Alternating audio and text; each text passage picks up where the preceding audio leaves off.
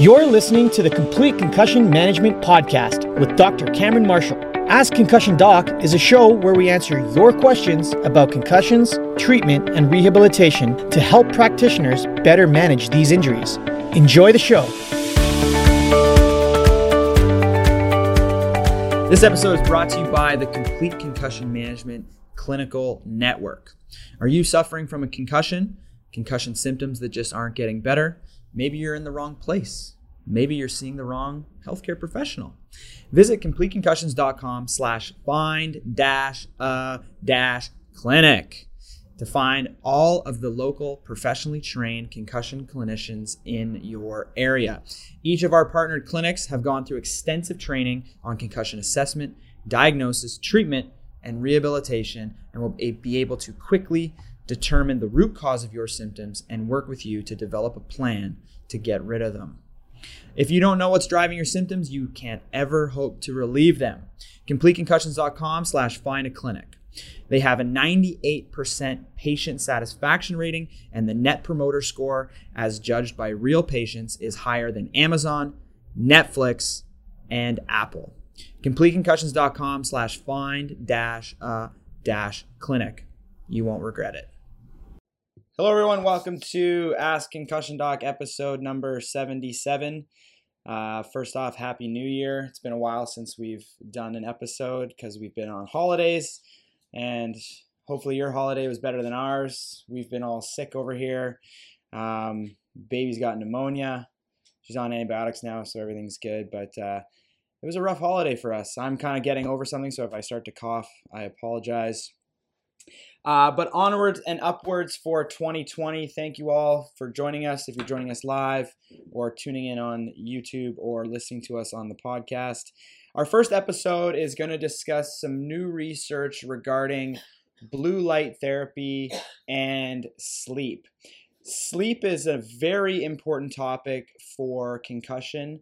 Oftentimes, when I have a concussion patient, I will look at all of their symptoms as a whole and try to figure out you know, what is the one thing that if I could fix this one thing, it'll have a cascade effect to fix other things.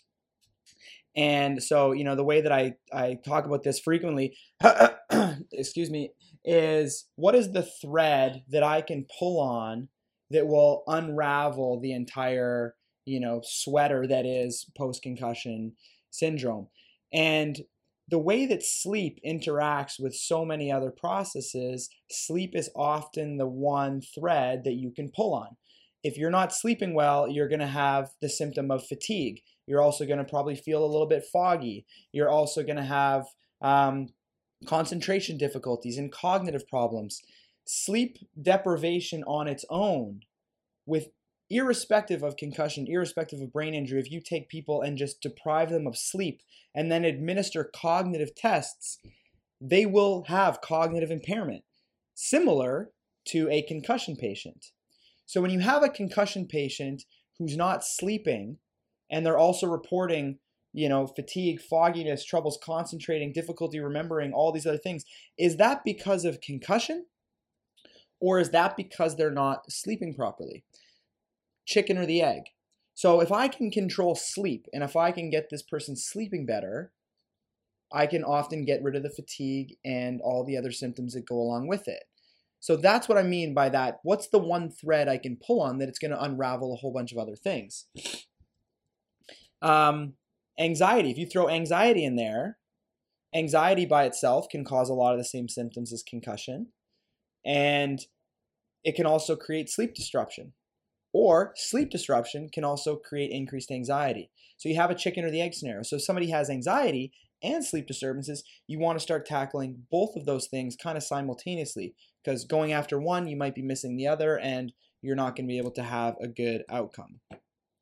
So sleep is often the thread that I want to pull on. As I said, by itself if you had didn't even have a concussion but if you have sleep disruption you're going to have cognitive impairments you're going to have headaches you're going to have all of the other symptoms that might go along with concussion and i think in concussion because the overlap because the symptoms are non-specific um, you end up with a whole host of other problems that you're trying to figure out which one is actually driving the symptoms and that's really the difficult thing with pcs cases. So, sleep is also extremely important and critical for healing following brain injury or injury in general. It helps to flush out neurotoxins. It helps to restore damaged DNA in neurons, helps to increase the production of oligodendrocyte precursors, which are needed for the production of myelin, which helps with signal transmission of the brain, also helps with uh, protection and buffering of the brain, and keeping things within the neuron. So it helps contribute to uh, the sheath around the neuron, and it does another, a number of other important things. So sleep is vitally important to regeneration, repair, and neuroplasticity, if you will. According to a study by Howell in 2019, 45% of adolescents report having sleep difficulties in the first 10 days after concussion. And no surprise, this was also correlated with having worse symptoms, having an increased symptom burden. When you start looking at chronic patients in the PCS stages, this these numbers climb even more. Brooks and colleagues in 2019 found that 62% of adolescents who were an average of 6 months after injury had clinically significant insomnia. This was associated with higher concussion symptoms, higher anxiety, and higher depression. So now again, chicken or the egg. Are they depressed and anxious because they're not sleeping? Or are they not sleeping because they're depressed and anxious? So, again, like I said, when it comes to these types of things, you have to make sure you're addressing both things simultaneously. The most common sleep complaints in adults with persistent concussion symptoms are excessive daytime sleepiness, which is reported in about 50% of cases. So, for those of you out there listening that have concussion patients reporting excessive daytime sleepiness, or for those of you that are concussion patients, you can probably attest to the fact that you have increased daytime sleepiness. And that's 50% of cases. 33% of cases report insomnia at night, not being able to sleep. Half of those report that their insomnia is trouble falling asleep. And then the other half report that it's trouble staying asleep or frequent waking. So this can hit from a number of different ways uh, and a number of different things. So there are a number of reasons why sleep can be affected following concussion. One, there is evidence of reduced melatonin production. Melatonin is the sleep hormone. It is uh, released by the, the pineal gland in full darkness. So light stimulation, when light hits your retina, it suppresses melatonin production, which then prevents you from sleeping because you need melatonin production to have sleep onset. Um, and we're going to talk more about that uh, coming up. Um, number two, there's also some evidence that the neurometabolic cascade of concussion, what it does uh, in terms of all that neuronal firing after injury and the release of glutamate, that that can affect the circadian rhythm following concussion. So your circadian rhythm, excuse me, is your sleep-wake cycle. So you're awake in the day, you're asleep at night. That is your normal circadian rhythm. The concussion injury, the, the stuff that happens at the time of injury, has uh, been shown or is thought at least to affect the circadian rhythm.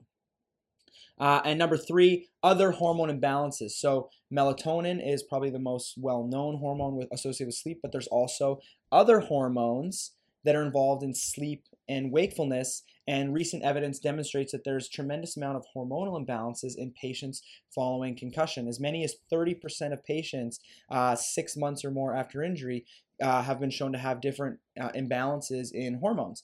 And some of these hormones are involved in sleep and wakefulness. Um, so, to understand how this works and why, what I'm going to talk about in terms of uh, blue light stimulation, how sleep uh, actually works. And this is going to be by no means an exhaustive explanation of how sleep works because it's an extremely complex process.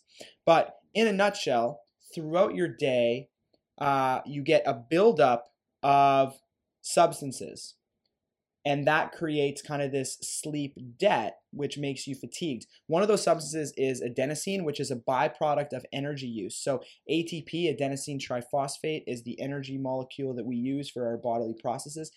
Over the course of a day as you're, burning energy and doing stuff you have um, an increase in buildup of adenosine you also have an increased buildup of cytokines, which is your immune cells. Um, and this buildup is what makes you feel sleepy. This is often why when you're fighting a cold or infection, you do feel the urge to sleep more. because of the increased inflammatory and immune response, which also is present following concussion. As these build up, you get more fatigued. Um, if you get a certain amount of good deep sleep, so your non REM sleep in your deep sleep, your slow wave sleep, if you get a good amount of that in the night, you actually restore those adenosine levels and reduce those inflammatory mediators for the next morning, which then allows you to have no sleep debt and you're awake and alert the next day. So that's kind of that that rhythm is you have this buildup of stuff over the day, you restore it overnight, and then you build up again over the day, and you have kind of this this ongoing fluctuation. Melatonin also starts to get secreted at night when you're in total darkness. So the darker it is, the better, the more melatonin secretion you get. This is why things like screens um, can affect your sleep at night. And the big perpetrator of this is blue light blue light is the thing that is your body is very sensitive to um, in terms of your production of melatonin. So some people will actually wear blue light blocking glasses uh, at night. This is why you should be dimming lights in your house and avoiding screens before you go to bed because the blue light that's pushed from this actually reduces the secretion of melatonin from the pineal gland and will effectively what's called phase shift your sleep onset, which means your sleep onset won't happen until later, which means you'll have difficulty falling asleep. All right? Um, so, if blue light suppresses melatonin, how can blue light also be helpful? So, this is the question, and it's all about timing. I'm all stuffed up now. Blue light in the nighttime is bad. But blue light in the morning can actually have the opposite effect where it helps to regulate and kickstart your circadian rhythm. So uh, the full-on circadian rhythm is regulated by what's called the super or the suprachiasmatic nucleus of the hypothalamus. When light hits the retina, um, it it projects, um, it stimulates uh, melanopsin-based intrinsically photosensitive retinal ganglion cells. Say that a few times. IPRGCs. These cells are sensitive to wavelengths in the blue, or sensitive to light, sorry, in the blue spectrum of, of uh, the range. So when these, these cells are stimulated, um, it suppresses the production of melatonin. So again, like I said, blue light bad at night because that delays the onset of sleep. But blue light in the morning suppresses melatonin, increases uh, wakefulness and essentially makes it phase shifts sleep the other way. So now, because of you're doing it in the morning, it stimulates that wakefulness response, which then creates your sleep onset to happen earlier in the evening, provided you're not suppressing it later on with other, you know, bad, unhealthy practices. So, blue light therapy has become an interest in concussion patients because it has been found to reduce daytime fatigue, reduce daytime sleepiness, and improve alertness throughout the day. Uh, blue light therapy has also been shown to be effective in treating some forms of depression, which often overlap some of these sleep difficulties. So it's become an interest of concussion researchers is how can we use blue light to potentially biohack or body hack our bodies into resetting our circadian rhythm, which has become disrupted by a concussion injury. And the reason I'm on this kick is there was a study published in December of 2019, which I found very interesting. This was one of the first randomized placebo controlled trials using blue light versus a placebo in patients with persistent concussion symptoms. So what they did is a smaller sample, so you have to keep this in mind, but they had 34 adult patients that were randomized into one of two groups. Group 1 received daily blue light therapy Group two did the exact same protocol, but their light was amber. So this is where you control for the placebo, right? Because if you give people any type of intervention, they may get better just on the fact that you're intervening. So you have to intervene with everybody, but you have to just change what the intervention is to know if it's actually the thing that's treating them or if it's just the fact that you're intervening. So this is where the amber light comes in. Uh, and both groups did 30 minutes of daily light exposure within two hours of waking up. And they kept this in a journal. And what they did is they had a um, subjective and objective measurement of sleep uh, quality daytime sleepiness. So they wore these wrist uh, watches called actinographs that measured how well they were sleeping at night, measured how long they were in each phase cycle of their sleep. Um, and then they also recorded journals of what they felt daytime sleepiness. They would do daytime sleepiness rating scales and other outcome measures. So they had those subjective measures, the reporting, and then they also had objective, which was actually measuring their sleep quality, when they fell asleep, how long they were asleep for, etc., when they woke up, all this type of stuff. So they did it before the therapy, and then they did six weeks of therapy, and then they were measured again on all of this stuff. Now, after six weeks uh, of treatment, the blue light group had a significant phase advancement in sleep onset, mean, meaning they fell asleep much earlier or significantly earlier uh, after blue light therapy than they were before blue light therapy. One hour was the average. So the group in the blue light therapy, morning blue light therapy, was falling asleep on average of one hour earlier every single night. And the group in the amber light was falling asleep actually 15 minutes later by the end of the six weeks. So it had basically no effect. Um, but the blue light group was falling asleep one hour earlier. Blue light group was also waking up one hour earlier. So it, it basically effectively phase shifted their entire sleep cycle um, to be one hour earlier. The amber light group was actually waking up 16 minutes earlier. So they were falling asleep 15 minutes later, waking up 16 minutes later or earlier, their sleep, their overall sleep had actually contracted, whereas the blue light group, their overall sleep had actually just shifted over. Uh, the blue light group reported reduced daytime sleepiness. 87.5% of the blue light group uh, showed reduced sleepiness scores from pre intervention to post intervention. The conclusions of this particular study, our findings are consistent with well established evidence that blue light exposure affects the timing of sleep wake cycles through stimulation of the retinohypothalamic system. So that's your system where your eyes are connected with your hypothalamus to release certain chemicals and compounds to allow you to sleep or be awake. Um, this is something that has been interesting to me. Sleep has uh, just recently become more and more interesting to me in terms of just performance and ultimately just feeling better throughout the day and things like that. Uh, and over Christmas, I even bought myself a, an Oura ring, and I've been kind of monitoring my sleep. But because we've been sick and up with a baby and everything, it's been kind of a mess. Um, but anyway, I've gotten into it. And after reading that paper, I also bought my own little blue light thing here. For those of you watching, you can see it. But look how bright this bad boy is. It's crazy bright. Um, I just bought it on Amazon. I'm going to do a post on my Instagram on this, and I'm going to put some more details in about um, what wavelengths of light, and if you're interested in doing this, what type of light might maybe uh, the most benefit for you. But this is something I've started doing in the morning now. Is when I come down here before I start work, I just literally put it at a 30 degree angle from your face and you just turn it on and I'll just start doing my work with that there. You do it for half an hour and you just turn the light off and that's it. Um, like I said, because things have been so broken, I haven't really got a good grasp on, on the differences yet, but I have my Oura ring to track how I'm doing. So I'll update you on progress as I go through this. But this is an easy, fairly inexpensive way to potentially hack your way into a better night's sleep. Concussion or not, um, this might just help the general population in terms of getting a better night's sleep, having increased mood, and all that other stuff, particularly for us in the northern hemisphere where we don't get as much sunlight in the winter. Whoa, wait, wait, wait, wait. Just one more thing before you go. This episode is brought to you by the Complete Concussion Management Clinical Network. Are you suffering from concussion symptoms that just aren't getting better? Maybe you're in the wrong place maybe you're seeing the wrong healthcare professional. Visit completeconcussion.com slash find dash a dash clinic to find all the local professionally trained concussion rehab individuals in your area.